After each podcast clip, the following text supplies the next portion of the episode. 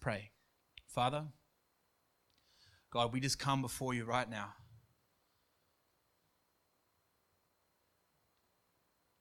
Holy Spirit, we just ask that your voice is heard this morning. Lord, I just ask that your words penetrate our heart this morning. God, anything that I say that's not of you, may it fall away. But Father, the things that you want to put in us this morning, impregnate us with, Lord, I pray that these things just begin to grow in our heart. Lord, I ask that you soften our heart to hear the things that you want to bring this morning. Let our hearts be tender, good soil for your seeds to plant. Thank you, Father. I thank you for all of the finances, for the breakthrough, for the things that haven't come yet, for the things that will come, and for the things that have already been. Lord, I thank you for your provision in this time. We honor you, we glorify your name. Amen. All right, we are continuing on with the Christian F word this morning, which is finances. And we was everyone okay after last week? I didn't. No one was upset. That's fantastic. So we did all right. But this morning, I want to explain some of the principles I touched on last week, some of the things that, that I explained, and some of the things that I brought forward. And I want to take us a little bit deeper into some of these giving principles. Finances is something that's really um, difficult to speak with within a church system because it's been done so poorly. And one of the things that I want to be able to do is redeem some of these principles because I truly believe that God has outlined in the scriptures ways in which we are to live in abundance and to live from Him and actually express who He is through the way that we, we live in our finances and we live with, with all of our giving. So I want to touch on the five areas of, of living a, a, a life of giving. But before I do that, I want, to, I want to speak on a verse. If you've got a Bible, and you can go to Proverbs 13 for me.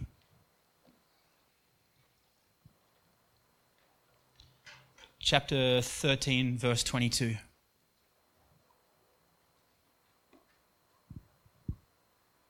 It says this A good man leaves an inheritance to his children's children, but the sinner's wealth is laid up for the righteous. Now, I, I grew up with this verse because my dad um, was big into housing investments.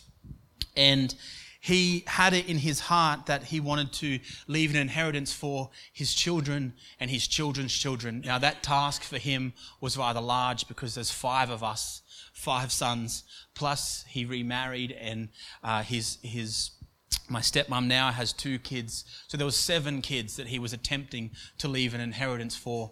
So you can do the maths. If he has if all of us have just one child or more than one it gets a bit bit messy. But my dad had it in his in his heart that he really wanted to leave behind an inheritance. And the inheritance that he wanted to establish was a house for each of us. That there could be a house for us as all his kids, we would be given a house, and then his kids' kids would be given a house. He got pretty close before the terribly unfortunate event of the GFC, which wrecked a lot of it. I think he had 14 he was heading towards, one for each of us. He was kicking the goal, but it was robbed quite drastically from him. But I remember thinking about this as a child and then as I grew up and thinking what a valiant effort it is to do that. You know, that as a father, we got left with this inheritance that we would look after our kids in such a manner. So as I started stewing on this more and more, and I was reading this book, The Hidden Kingdoms, I started asking God, God, what does this look like? What does this look like? How do we how do we get to this place? And the, the prophetic teacher, Adrian Beale, wrote something in his book which was really incredible, and he used this verse and he changed the way that I understood it. And it actually speaks of something, even though my dad's understanding of this verse is so valiant and amazing that he continues to uphold that, it speaks of something even more beautiful for us. The word said, the, the, the verse says, a good man leaves an inheritance to his children's children. The sinner's wealth is laid up for the righteous. But that word man, as some of you would see in your Bible, the word man is in italics. And some of your Bibles will have changed the word to something else, and that word's in italics. The reason for that is I don't really know where that word came from. It was kind of placed in there almost a little bit ad hoc, like it makes kind of more sense. So when you start thinking, why have they got a word italicized? But when you go back to the original text, there's actually no word there. And when you start to understand the words from Jesus in Matthew 19, he says this He said unto him, Jesus speaking, Why do you call me good? There is none good but one, that is God. But if, but if thou wilt enter into life, keep the commandments. Jesus is saying, I'm not good. As a man, I'm not good. There are no good men. There is one that's good. It's the Father. Right, so Jesus understands that there's this position that it's the Father. So we go back to Proverbs 13 and we see that word man, it's saying there is one good God, right? The Father. So it changes the way we read the verse now. We see one good, a good God leaves an inheritance to his children's children, but the sinner's wealth is laid up for the righteous. So then you continue on, and you see that word children there is the word ben, the Hebrew word ben, meaning son. So then you reread the verse to see what it says, and it says, A good God leaves an inheritance to his son's sons, but the sinner's wealth is laid up for the righteous. Do you see where this is going? The verse is actually speaking about an inheritance that's been given to the sons of God. You continue on, and it says, A good father, a good God, leaves an inheritance to his son's sons the word wealth there that it speaks of, the wealth is laid up for the righteous. The word wealth speaks of revelation. See, Israelites in the, in the, in the journey through the desert, what was it that God fed them with? It was manna. Right? It was the manna from heaven, the food. That's why Jesus says, I'm the bread of life. Because when we eat from Him, we eat the revelation of the things of the kingdom. We eat of the things of God. So it's not talking about money. It's not talking about how I'm going to pay my way. It's the revelation to the things from the kingdom that come down. It's heaven on earth that we live out in. When we understand that that word wealth means revelation, it completely changes the way we read the verse. And it reads like this Our good Father, or God, leaves an inheritance to his sons' sons, and the wealth of those without revelation is stored up for those with revelation. See, what God is saying in this verse is that I've given my son an inheritance. Who was God's son? Jesus. And unto his I have given that inheritance. Us.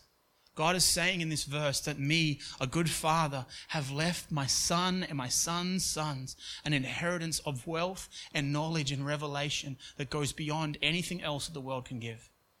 This is fascinating because it starts to challenge the way we see our lives. It starts to challenge the way that we understand the kingdom because we sit back and we say, Our good Father, there is only one, leaves behind a inheritance for me right now. You see, when we look at the prodigal son, we love that story, but as the prodigal son runs back up the dirty drive, what does the father do?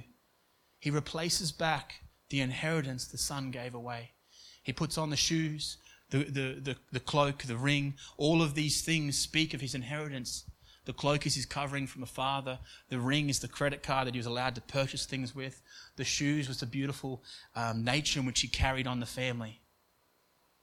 See, the father has left all of us an inheritance to live from. Does that mean it gets to be a big boat and a fancy house? We'll get to that in a minute. Everyone's got their notepads out. Fancy house. Step two. Just me. so there's five foundations. So God is saying, the reason this is so important is because God is saying that I have given you an inheritance. But the trick for us as followers of Christ is how do we draw on that inheritance? How do we actually live from that place? It's, tip, it's, it's, it's very difficult to say, my, my God has given me inheritance when I can't pay my bills. My God has given me inheritance when I'm sitting in frustration or anger or anxiety and I'm going, God, I'm not living from the inheritance you've given me. And I think that there's five principles that the Bible speaks. I'm going to move through them quite quickly because I really want to get to the testimonies. But I believe that, that God has laid behind five uh, areas in which we, we live.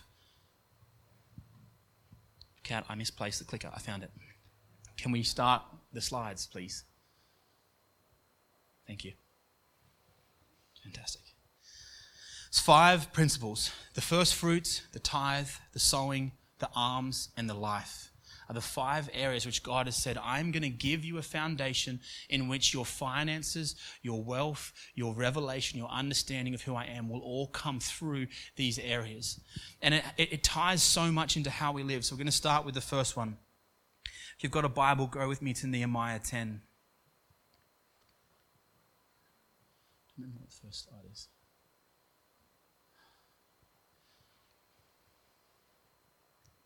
Nehemiah 10, verse 37. And it says, after Nehemiah has, has begun to rebuild, has, has rebuilt the city, and he's starting to, to put forward and lay back down the foundations, he says, and, and to bring the first of our dough and our contributions, the fruit of every tree, the wine and the oil to the priests, to the chambers of the house of God, and then to bring to the Levites the tithes from our ground, for it is the Levites who collect the tithe in all our towns where we labor. So there's two things that we see here. We don't just see the tithe, which I spoke about last week, which comes from the order of Melchizedek. Uh, he speaks of two things. He speaks of the first of your crop, and then he speaks of the tithe.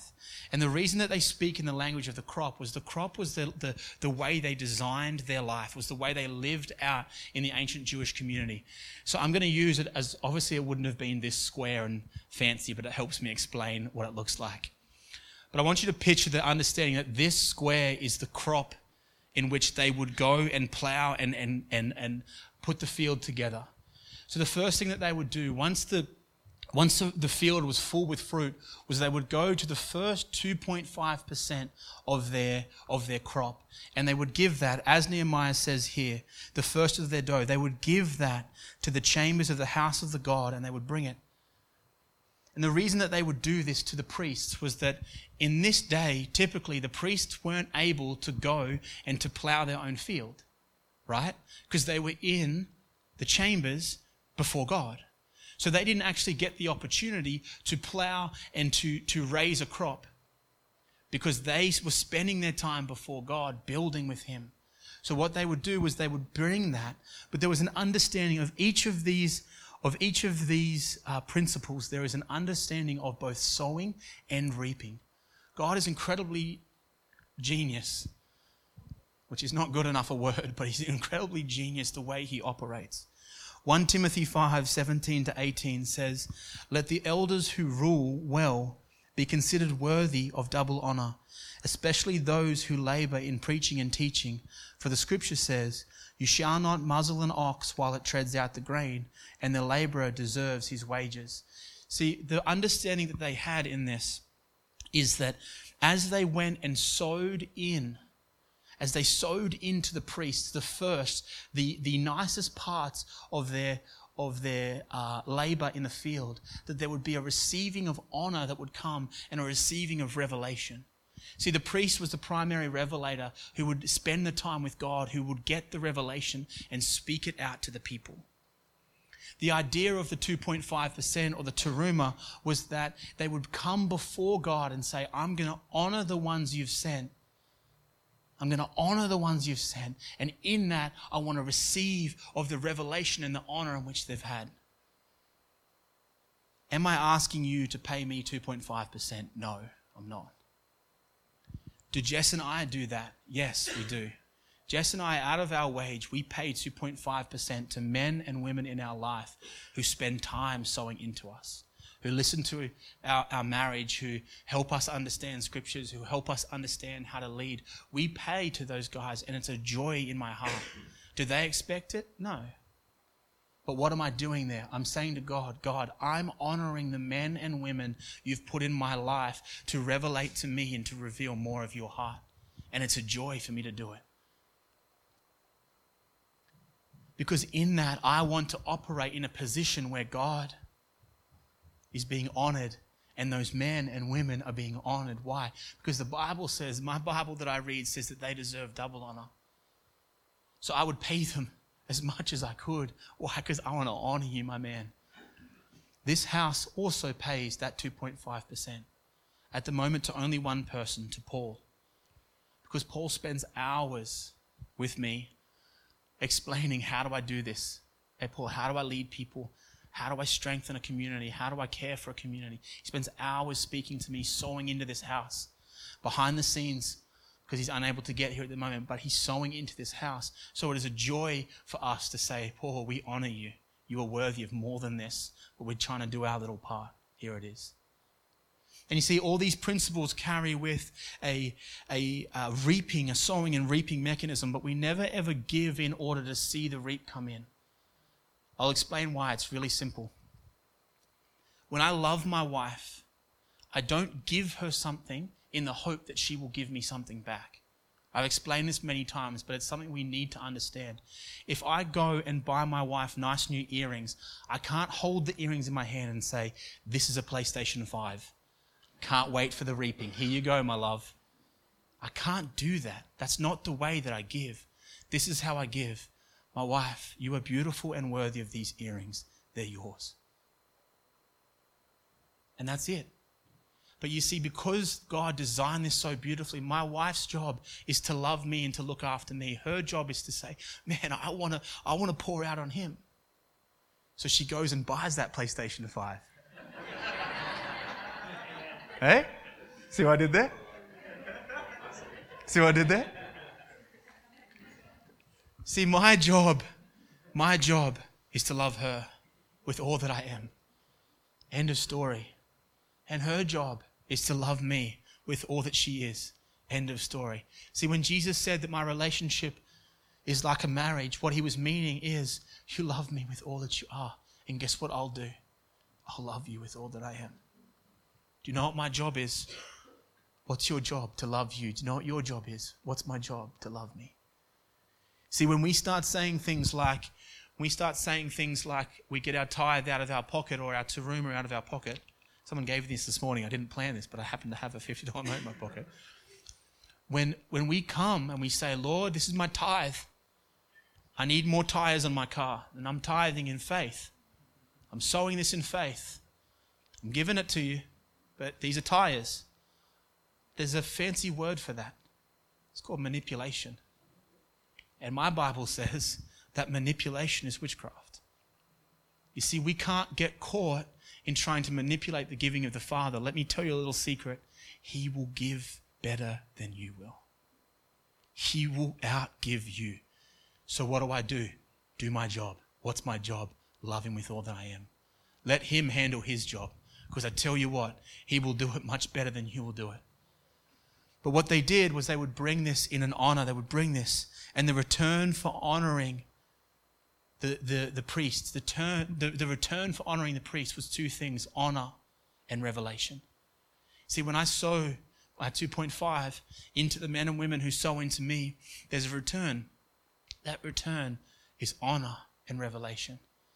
I don't do it for that, but that happens to be the transaction that God allows to take place.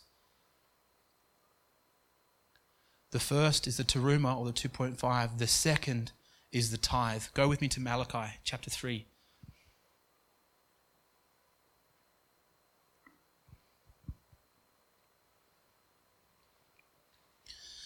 Malachi chapter 3, verse 8. Will man rob God? Yet you are robbing me. But you say, How have we robbed you? In your tithes and contributions, you are cursed with a curse, for you are robbing me. The whole nation of you. Bring the full tithe into the storehouse, that there may be found, sorry, that there may be food in my house, and thereby put me to the test. Says the Lord of hosts, if I will not open the windows of heaven for you and pour down for you a blessing until there is no more need. I will rebuke the devourer for you, so that it will not destroy the fruits of your soil, and your vine in the field shall not fail to bear, says the Lord of hosts. This verse, for me, reinforces and backs up my statement last Sunday where I said, We don't need you to tithe. This house is not bound by people tithing. Why do I believe that? Because of what this verse says. It says, Ben, if you continue to pay the tithe like I've designed you to pay, you can test me. I'll keep the window open and I'll remove the devourer. See, the tithing is not so that the church can stay afloat. Because God is bigger than that. The tithing is the principle in which we enter into where God says, You keep that tithe open, and I'll keep the window of heaven open. And what the window of heaven open will do is it will stop the devourer from robbing the rest of your flock. From robbing, sorry, the rest of your um, farming term, which means bringing fruit in. Harvest, thank you. Got caught up there in my words. You see, when we get to the understanding that the tithe is not, well, I paid my tithe this week. No, the tithe is for you to stay in the spiritual transaction and principles of faith with the Father. The tithe becomes so much more powerful. Because it's not about, well, I'm a big tither and a big giver. Good, you'll keep a big window open to stop the devourer from taking from your crop. See, what happens is, is that we start to go into tough times financially. And this is what we do the first thing we do is we stop our tithe. And if you look at it from a spiritual principle, the first thing we do when we go into tough times is we reach up to the window to heaven and we slide the door shut. And then we go to our knees and say, Lord, help me. You see, I don't know if anywhere else in the Bible happened to be shown wrong. I've had a look and I don't seem to find anywhere else in the scriptures where we're allowed to test God. But in this verse, in Malachi, he says, Test me. Test me. If you've kept the window open, test me. When you're on your knees without being able to pay the bill, go to this verse, say, Lord, you said, God, you showed me the principle that if I continued to leave the, the, the, the window to heaven open, you would come through. Nessie, does God come through in that? You see, when we stay with the window open, when we say, God, I want the devourer to continually to be rebuked, let my crop grow. We think we're holding the 10% back and it's going to make our crop bigger. The opposite is true. It allows those with picks to come in and wreck the harvest. Sorry, I forgot about slides. I'm not a great slide guy. 2.5%. The next was the tithe, which is 10%. The word tithe means 10%. So the next thing that they would take off their crop would be the, the, the 10%. They've already given 2.5. Now they would go and take the next 10%. They would give that into the storehouse. So Ben, what's the storehouse? Well, this is a, is a question that can become uh, a place of contention, but it's whatever, for me, it's wherever it is, the place is that continues to do the work of God, that you have called home, that you are being fed, and that you are sowing into. So, my taking of the storehouse, if you call this place home, is here. But if you're not from this house, please don't tithe here. Please go home to wherever you tithe and tithe there, because that's your storehouse. You're visiting here, and that's fantastic. But I'm, I, I can't compel you to tithe to this house. Why? Because this is not your storehouse. There's your storehouse. So go there and tithe. But tithe here if this is your home, if this is a storehouse. But I want to challenge you if you are in financial troubles right now, and, and you have lived this principle your whole life, I want to ask you something. Go to God, test Him. Please, this is the only place that you can do this, the only place where God gives us the freedom. But go before Him and say, God, I've kept the window open and the devourer continues to devour. I've kept the window open and blessing continues to be stopped. What do I do? Test the Lord in this.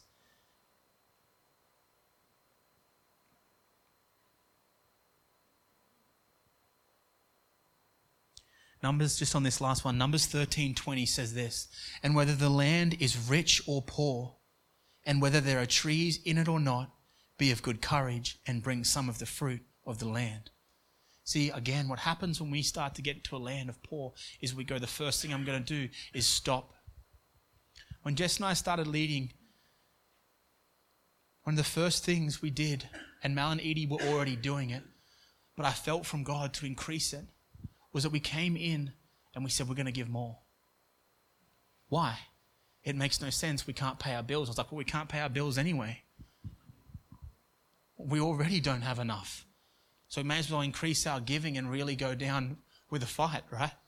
Let's help as many people on the way out as we can. And do you know what happened to our finances? They flipped. They flipped. Because what, what, what we said was the window was open, and I said, God, I want this thing open, open. I'm up there with a crowbar. Like, we want this open, Lord. Because what happens is when we start to get to a place, it doesn't matter whether the land is rich or poor. See, the woman at the well, she brings what she has. It's a principle to say it doesn't matter. What matters is the heart in which you bring. If your outgoings in a week are a hundred, and again, I don't, wherever you feel this, your storehouse is, I don't care where you give it. But if your outgoings are a hundred dollars and you only get paid eighty, give some, give eight dollars. Checking, check my maths is right with Jez.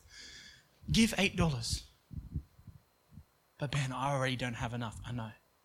So you're already not going to make your bills. Keep the window open. Keep the window open and watch what God will do to the devourer. All of a sudden, things will start turning around, things will start shifting. You see, these are principles to sow and reap, to sow and reap. So they would carve the, the first 5%, the first, the first fruits that came in was the 2.5. Then they would take 10% was the tithe. And then they would step in to the seed in which they would use to sow. This was the harvest they would bring in. This was the harvest, the things that they would, that they would bring.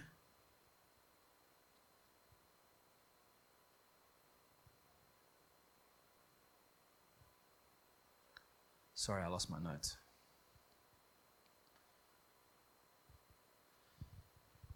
This was the offering, the seed offering. You see, because everything that would come in now, they would have a fruit. They would use this. They would bring it into a place. They would use it to sow, to, to, to bring more, more, more seed into the field in order to see another crop grow. See, what they would do is once they would bring this in, they would take the seed from it. They would, they would distribute the fruit as they needed amongst their families. They would take and sow, sell some of it, but they would use that harvest to replant again for the next harvest. You see, what we have to learn to do as a people is that when our money comes in, we have to start looking, God, where do you want this to go? So when we have guests that come through and we have uh, ministers that come and, and, and, and, and minister from this place, or we ask for you to sow into something like Paola's bike or, or into Huawei, and what we're saying is that we want you to sow from your seed bed. We want you to sow from the things you've now got in to see a new harvest and to see a reap and to see more come in from that. But again, we're not giving in order to get something. We're giving because God, this is a principle you've shown me. I'm going to sow out of the seed you've already given me. Jess and I find it an absolute joy to sow from this place. Why? Because we shouldn't have what we have.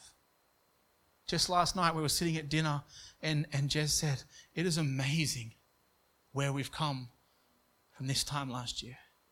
And even more amazing where we came from the time before that. As you saw last week, it's not because we get a, a, massive salary from here.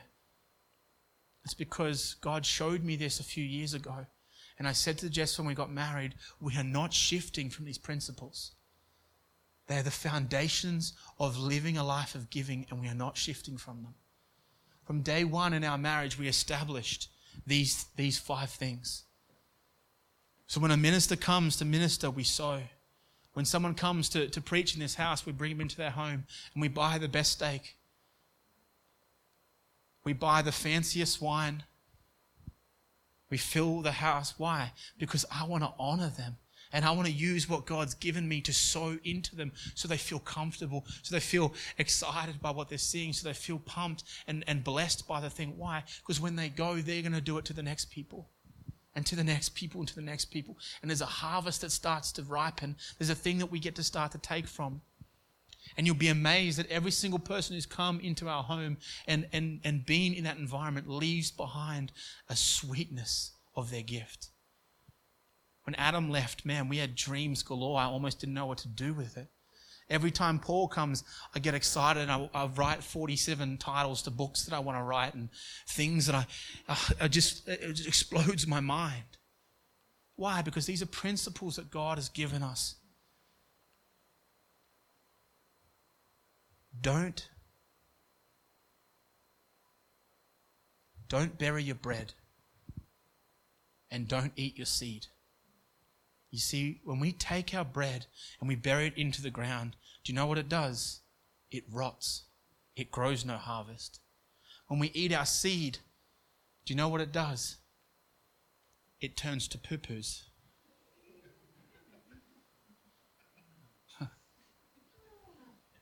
You weren't. No one was ready for that one, were they?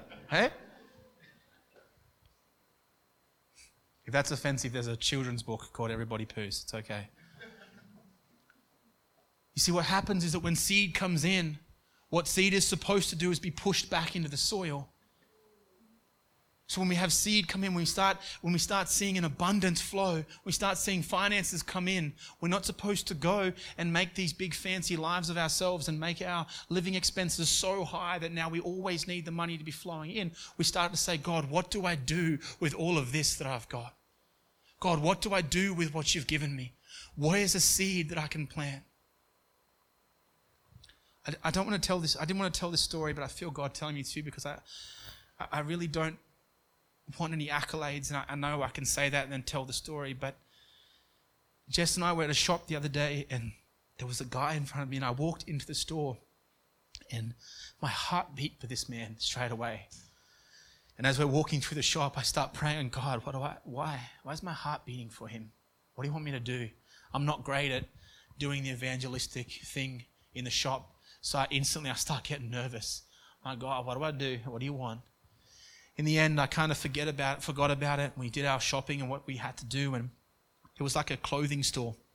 And we get to the line, and this man is standing at the front, and he had his dad, his old father, with him. And his dad had his hand on his shoulder. I think he couldn't see, or and we're standing there in the line, and he went to pay for the clothes, and his card declined.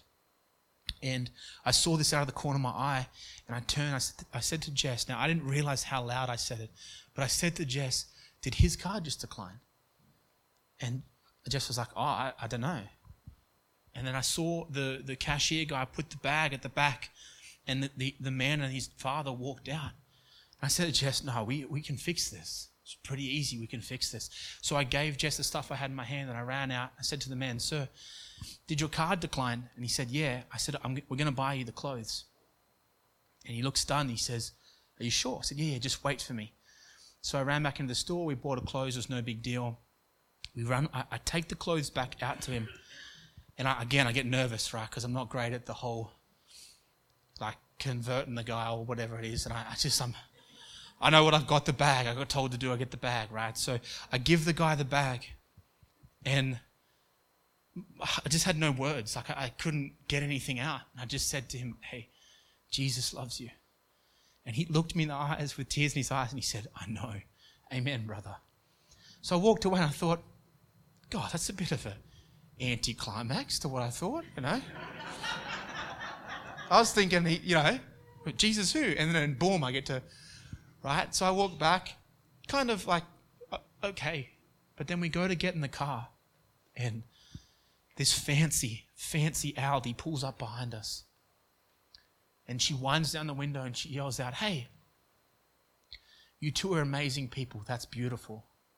Winds the window up and drives off. And I got in the car. I said to Jess, That's what God was doing. That's what God was doing. It wasn't for the old man, it wasn't for the son. That's what God was doing. So in that now, I go, God, that's where my seed just got sown. I don't know what it looks like. Did I have to do the scary part? No. Leave that to Marcus. I didn't have to do that part. I just did. I was just obedient. And hopefully she drove down the road and bumped into somebody else. And, and, but, and, and I don't know. And maybe that's an easy way to see it. But I thought, gee, I just was, I was just diligent with my small seed that I sowed. And I don't know what grows from that. I don't know how long that'll take to harvest. But man, I'm praying that that lady comes in and a harvest. I'm praying that she walks into some church here on the Gold Coast and says, I don't know what to do, but here I am. And someone says, I know what to do for you. You see, when we get our seed and we bring in our harvest and we stop looking at what is this going to get me, we start saying, God, what are you doing with this? Where are you putting this? Because the final one is this. The second last, rather, is the alms. And it's quite fascinating it's quite fascinating because you know what the, the, the Jews would do?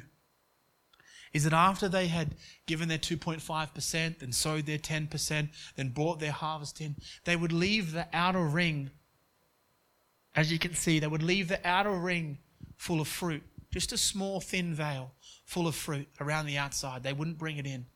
And the reason that they would do this is they would leave it out there so that those who had no fruit, those who were needy, and the sojourners could come and take free food off the vine. So I start asking God, why the outside? Why the outside? It just seems harder.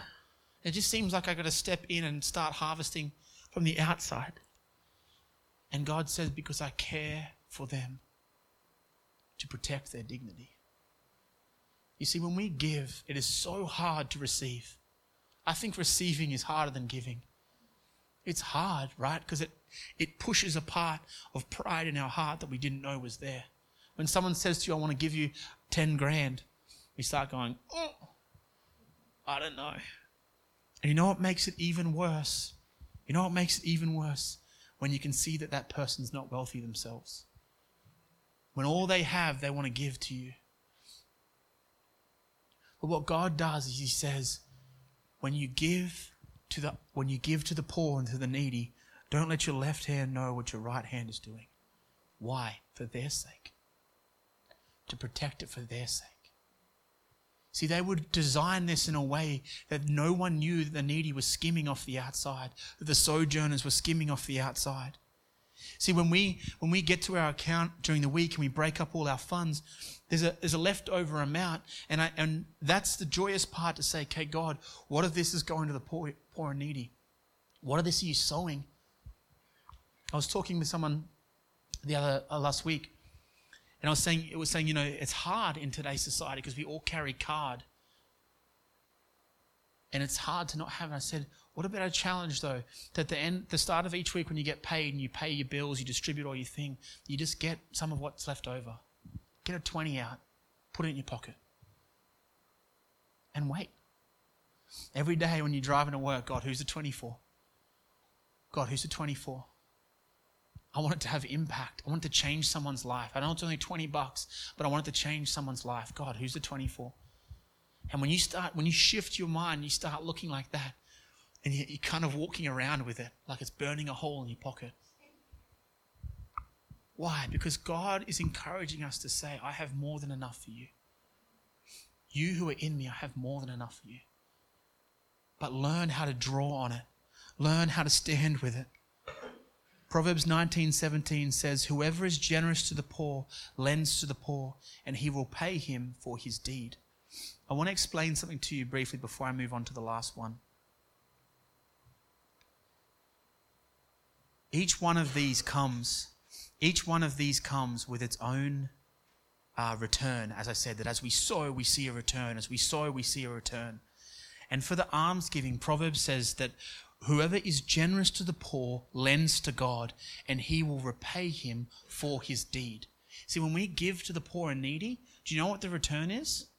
One for one. The return is one for one. When we go, when we give our tithes, you know what the return is? The, the window being kept open and the devourer being kept at bay. The return for the 2.5% is honor and revelation. So, what starts to happen when people go, Well, I pay my tithe, I give it to the poor and needy. Awesome. That's fantastic. But your return for that is one for one. So, you sow 10%, you receive 10%, and that's great. But what you're missing out on are the other principles that have been laid out before. So, the window's not open. Sorry, yeah, the window's not open, it's been closed.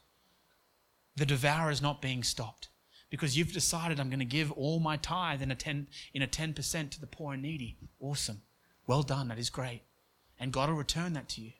But you're missing out on the other areas, the other spiritual principles.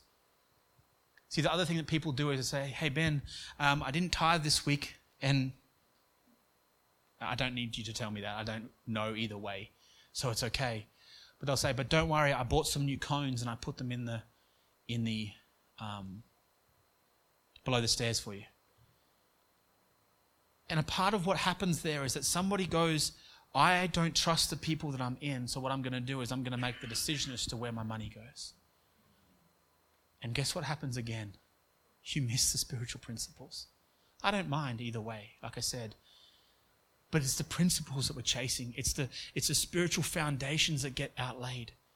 where if you say to me, I'm not tithing because the church is a crook, hey, no problems with me. You are still welcome. I love you. But for me, I start looking and going, show me your life. And I'll show you where you're missing principles that are hurting you. Same with the 2.5%. I've had people say, hey, that, that that doesn't count anymore. That's been removed. Great. I can't see that spiritually. Fantastic. There's no pressure. You're not a, a bad Christian or a good Christian either way. But I go, I promise you there's a principle you're missing out on. How do I know that? Because I do it. And I see the principle again and again and again and again. And it's the same with the it's the same with the poor and needy. You give in that. I'm not giving to them. They're just going to buy smokes and drugs with it. Okay. But you're missing out on the principle that God is going to reveal to you more faith when He gives back one for, the, one, for one. See, when we position our heart in hardness, when we position ourselves away from God, He says, You're missing out on my principles. The last one before I move, before we go into the uh, two testimonies, is this Our life is set up to be a life of giving and a life of generosity. See, I explained last week that we give with finances because that's the commodity in which we trade with. But a life of generosity in all areas of our life is what God's asking us to be.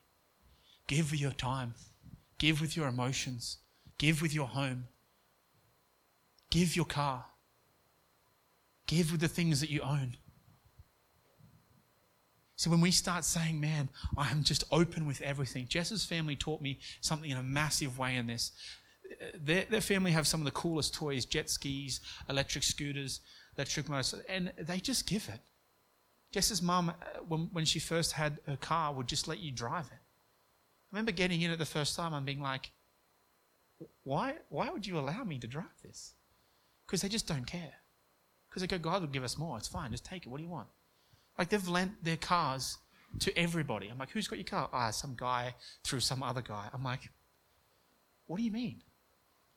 Because there's a heart of generosity where it goes, it's just stuff. It's just stuff. Take it. My time. Hey, I, I get upset when people say to me, sorry for wasting your time. I, I'm giving you my time. You're not taking it from me, I'm giving it to you because I, I, I want to give it to you. If I sit down with you, it's because I, I, I want to sit down with you. Right? When we learn to live from a position of giving, we start to see these these principles and we start to see God revealing more and more. I have so much more to say in this.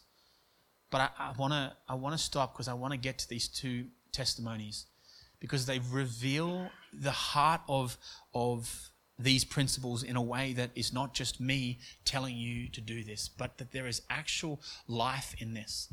So, um, if you would all like to please, Shawnee, we're going to go with you first. So, if we all give Shawnee a warm Clapper, clapper that.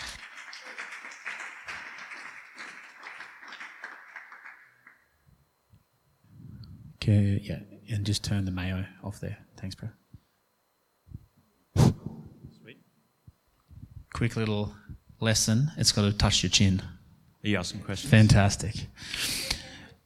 Yes, I'll ask you a question to start with. So this is Sean, everybody.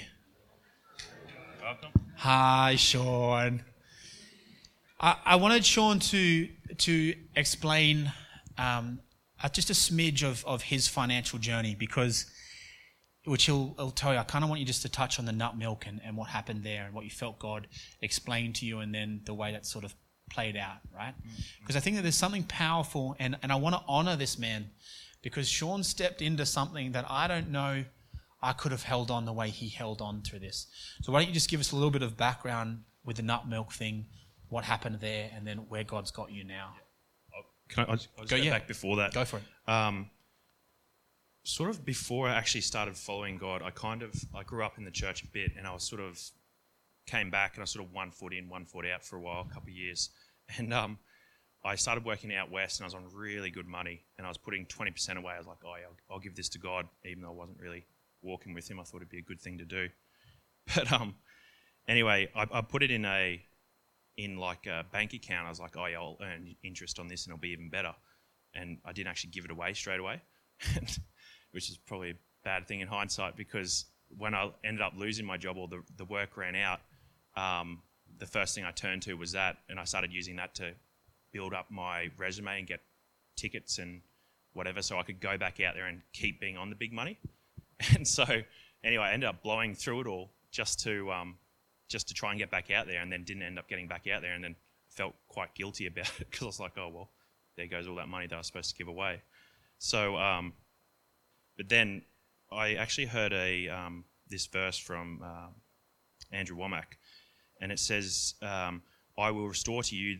This is from Joel 2. I will, I will restore to you the years that the swarming, lo- swarming locust has eaten, the hopper, the destroyer, and the cutter, my great army which I sent among you.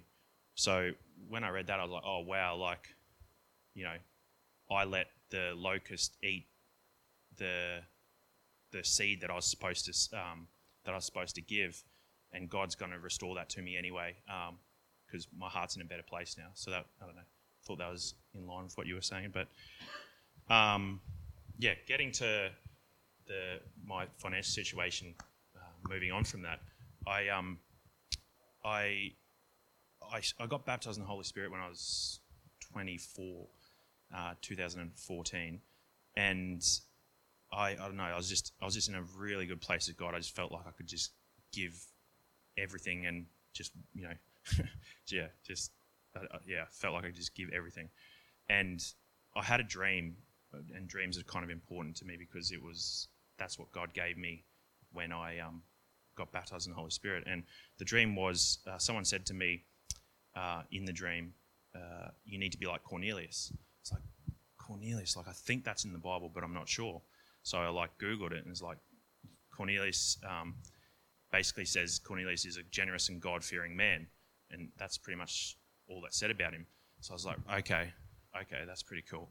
And um, I I'd sort of met some people through uh, the ministry that I um, was involved in at that point, and that started a business, and I felt to I felt like God was pushing me in that direction to be generous to them, and so um, I don't want to go into details massively, but I sort of got involved in that business and and was quite generous to them, and um, it, it went well for quite a while, a number of years, and then it all kind of it all kind of fizzled out, and there was a relationship breakdown there, and I basically got left with nothing as a result of that. So yeah, that was quite difficult, but that's the long and the short of that. Yeah, but just I know you don't want to give you the details, but it was a it was a hefty sum of money. It wasn't a small amount. Yeah, yeah, yeah. And, it, and it left you with zero. Yeah, but you felt God say to you, "Give that money." Yeah, yeah. So, in I guess my mum used to say to me that try um, she'd try and look for I guess three signs or confirmations to hear from God, and I felt like I'd had those three things, and so I was still learning the voice of God at that point, and I didn't seek any counsel during that point at all, and I kind of wanted to rely on, I guess, my my faith in what God was saying to me. So um, yeah, so I decided to do that. Cool. So fast forward, what it's been like six years now, right? Yep. Since that. Yep. So where where are you now in all that? Yeah. So um, it, so should I talk about what happened? Yeah. Yeah, afterwards. Yeah. Yeah. So um, having that relationship breakdown and losing everything, I sort of I don't know. I was it was annoying, but actually no. I'll, I'll back up a bit. During during the whole process where there was a relationship breakdown, God gave me another dream, and um, it was no, no, sorry, sorry. It was right back at the beginning when I'd given the money. He gave me another dream, and it was kind of a strange dream. I just put it on the back burner. I was just like, okay, well, I don't really know how to interpret this or what it means. And then, as I was going through the whole process of, um, I guess, just the, the toxic relationship that that brought about, that dream came to mind. It was a perfect representation of what I was going through. So it, it, it basically showed me what was happening but I didn't really. It, it, it also brought a little bit of uncertainty because I was like, well, you know, was I always supposed to go through this? Um, mm. Was this something that God you'd planned from all the way back then? You know, um, it, it, was almost like it was, it was comforting in the fact that I'd received the dream, but it was also confusing in the fact that um, I wasn't sure whether how I was supposed to walk this out. And I guess that's something that I had to mm. really work with God through. And I think in that, and one of the reasons why I wanted you to share was Sean felt to to step into this this place of giving, and I think sometimes we always drum it up that it's going to be so receive, so receive, right? We, we, we draw it up in our brain like, well, this is the right thing. So two minutes later, I'm going to look around and, and, you know, there's going to be five, ten, a hundred fold return on my, on my doorstep, you know. I give a guy one money and the next day I get a check, you know. And, and I think in that we, we establish this weird sort of theology where, again, we get focused on what I'm going to receive in that. And I'm not saying that's what he did, but what, what this story tells for me is I heard God tell me to do this. And when I did it, it didn't look like I wanted it to look. No. It didn't come out to be what I thought it was going to be. But then, standing where you're standing now, what does your business, financial life look like now? Like where, where have you come since since learning that, coming through that journey, and what, is, what does it look like for you now? Yeah. Um, so after after that had all finished the the, the almond milk business and um, that relationship, um, I came into relationship with Josh here, and um, we'd sort of been through a similar situation in in some ways, um, and similar upbringings and that sort of thing. And we are both sort of committed to the business path, I suppose you could say. We both had a bit of an entrepreneurial streak to us. And anyway, um, at one point I was going to buy out that other share of the business, and I'd, I'd bought a dehydrator from China to um, to be in preparation for that. And anyway, when that all fell over, I just said to Josh, you know, help me sell this, and we'll, if we make a profit, you know, a split 50-50. And so we did that, and then we sort of just kept.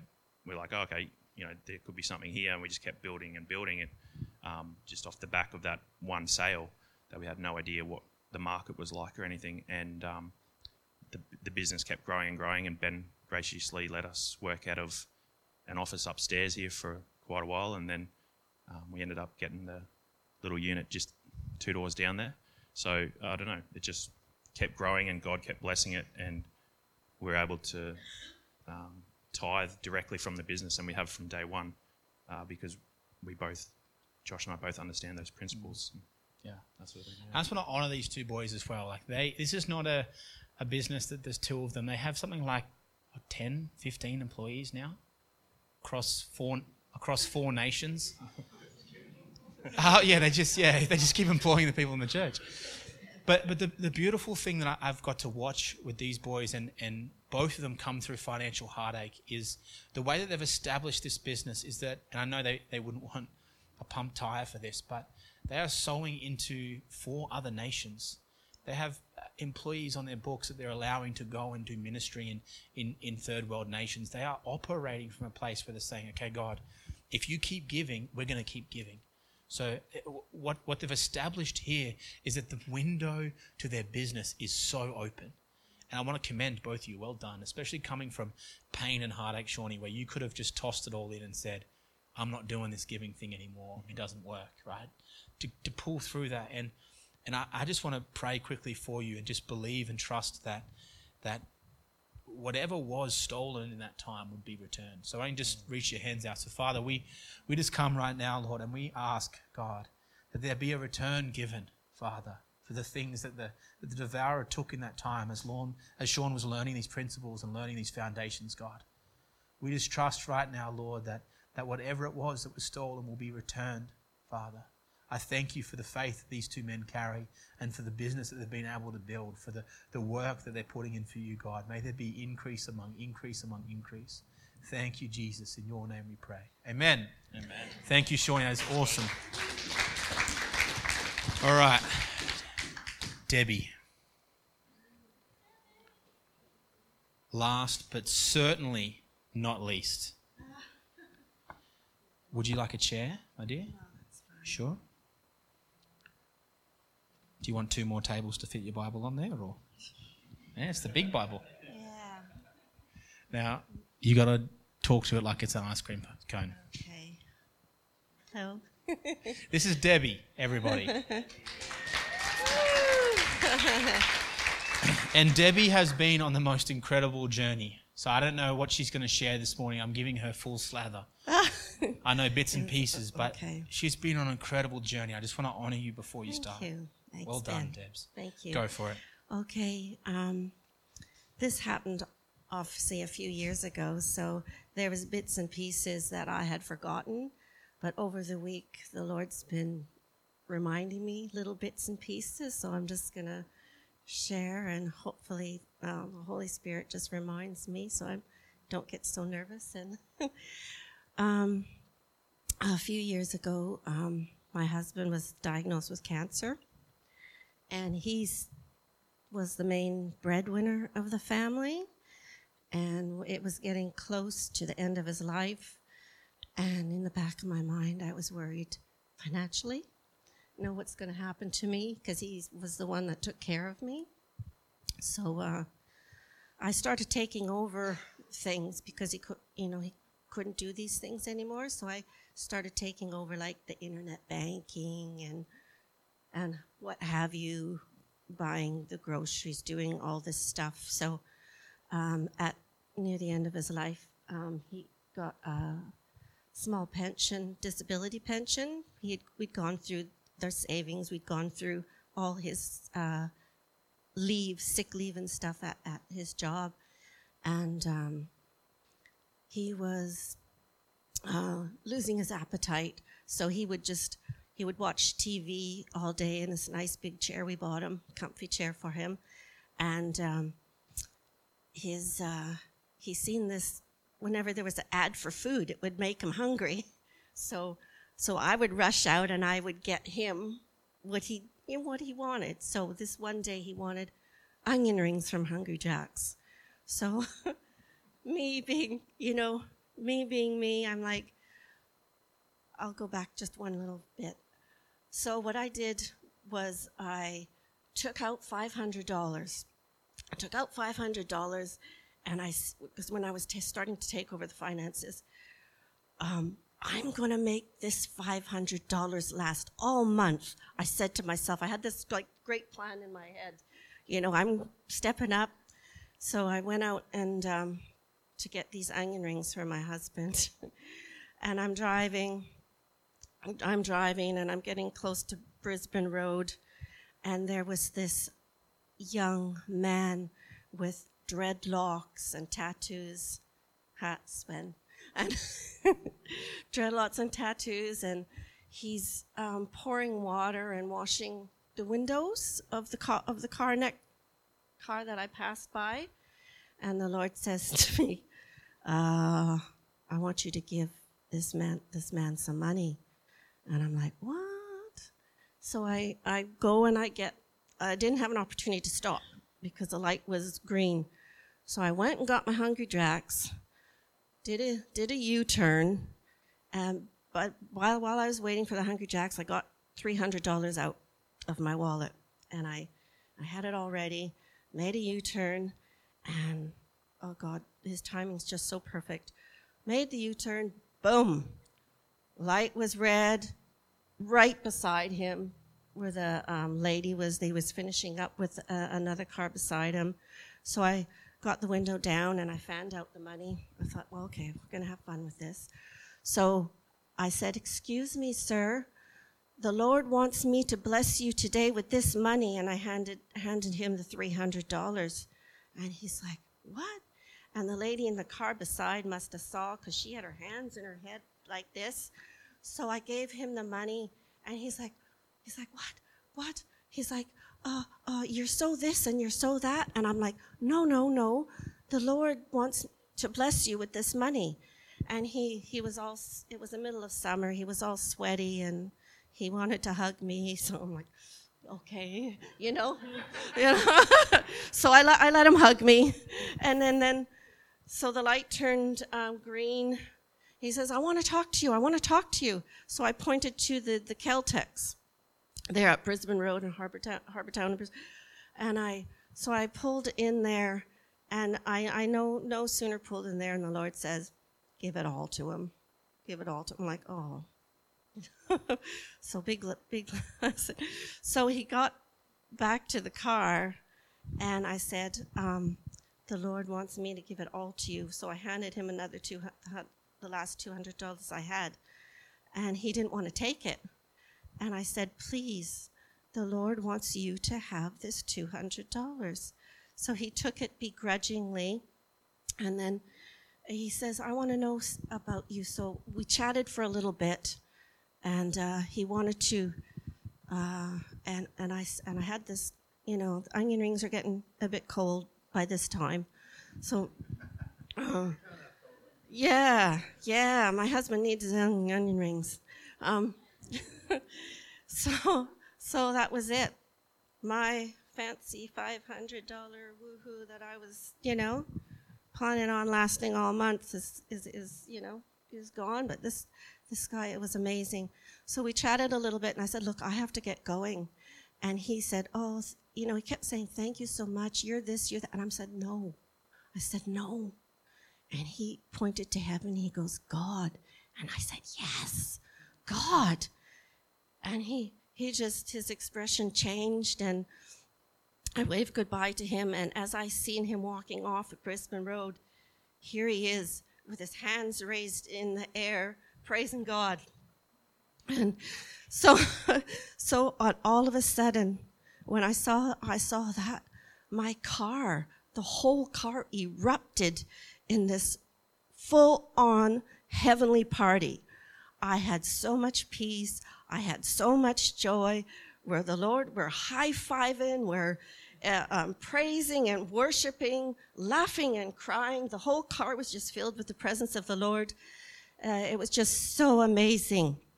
And uh, on my way, so I got home. No, he gave me a. This is this is where the Lord's reminding me these things. He gave me this rock. This um, young man gave me this rock and a little flyer. So I put it in my I put it in my bag, and I didn't think of it. And I got home, uh, apologized to my husband that I was a little late, that uh, the traffic was a little little busy out there. You know, blessed are the peacekeepers, and so um, so I got. Uh, Hallelujah. uh, so I got my hubby his onion rings, and he had a few. And um, so the next day, I looked in my bag, and there was this rock, and there was this flyer. So this young man was obviously into um, the New Zealand people here would probably know healing into this Reiki, uh, I don't know what it's called. So he gave me this rock and this pamphlet about this healing thing.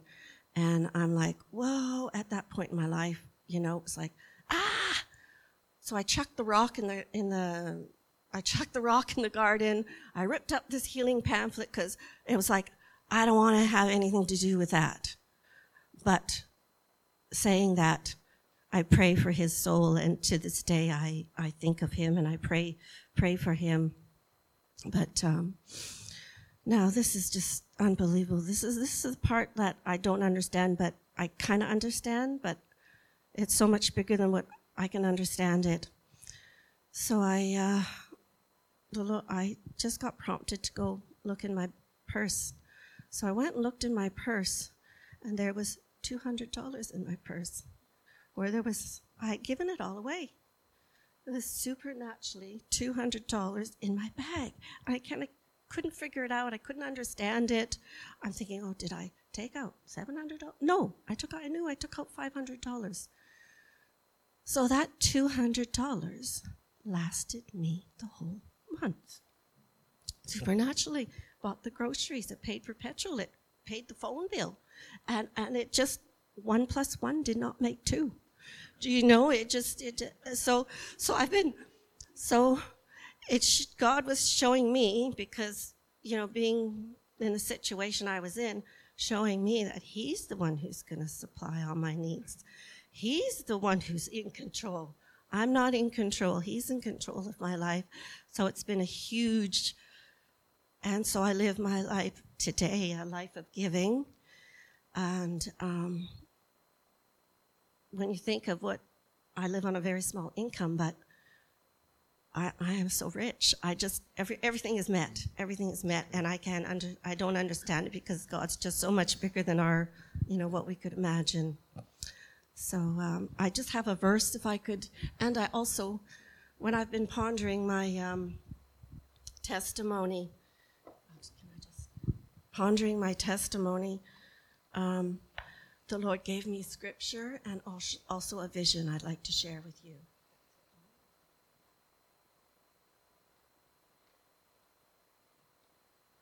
So this is this is from Corinthians 9 verse 6 to 9. Okay, but I say, but this I say, he who sows sparingly will also reap sparingly. He who sows bountifully will also reap bountifully. So let each give as he purposes in his heart, not grudgingly or of necessity, for God loves a cheerful giver. And God is able to make all grace abound towards you, that you, always having all sufficiency in all things, may have an abundance for every good work. As it is written, He has dispersed to the abroad, He has given to the poor. His righteousness endures forever. It's good, real good. So, um, the vision office. So, this vision, it's for here, it's for today uh, right in this church. We're standing here, and there's two. There's a, uh, a treasure box, treasure box, and it's old. It's like the wood and the latch, small treasure box, and two hands are pouring out the treasure. And it's the treasure is like, how can you fit all this in the treasure? It's going. The box is is just flowing and flowing, flowing. All these coins, all these gold coins going out of the treasure box. And we're up to our knees here in, the, in these gold coins. And all of a sudden, we start picking up the gold coins. We start giving them out. And every time we take our hand back, we open up our hand, there's two gold coins. We take another gold coin, we give it out. There's three, there's four, there's, and it's just this endless, endless supply of um, gold coins. And um, there's so much fun happening, so much joy happening in it. We're starting to see all this fruit produced from this. So, um, yeah, joyful giver. That's good. Can you pray for us before? Mm-hmm. Give her a clap. Come on. before before I get Deb to pray for us, I just th- there is something in this, and, and Deb just brings the slam dunk verse just there. this is this is a, a reality God. that you have to walk in. You have to find out. You have to go and ask God. Go back and listen to this. Listen to some of the things that have been put before. Go in and, and ask God, what is this? These things that, that Sean has shared, that, that I know Josh can share, that I know Nessie has has stories, that, that a lot of us would have financial stories ask somebody, you know, do you have one of those stories? And if this is not something that's taking place for you, go back to that verse in Malachi and ask God, God, how? What are the foundation? What are the principles? So why don't you stand? I'm just going to ask Deb to pray for us and to pray us out and just pray that verse over us. If that is, if this is for this house, it's for every one of us in this. It is. It so was for everyone.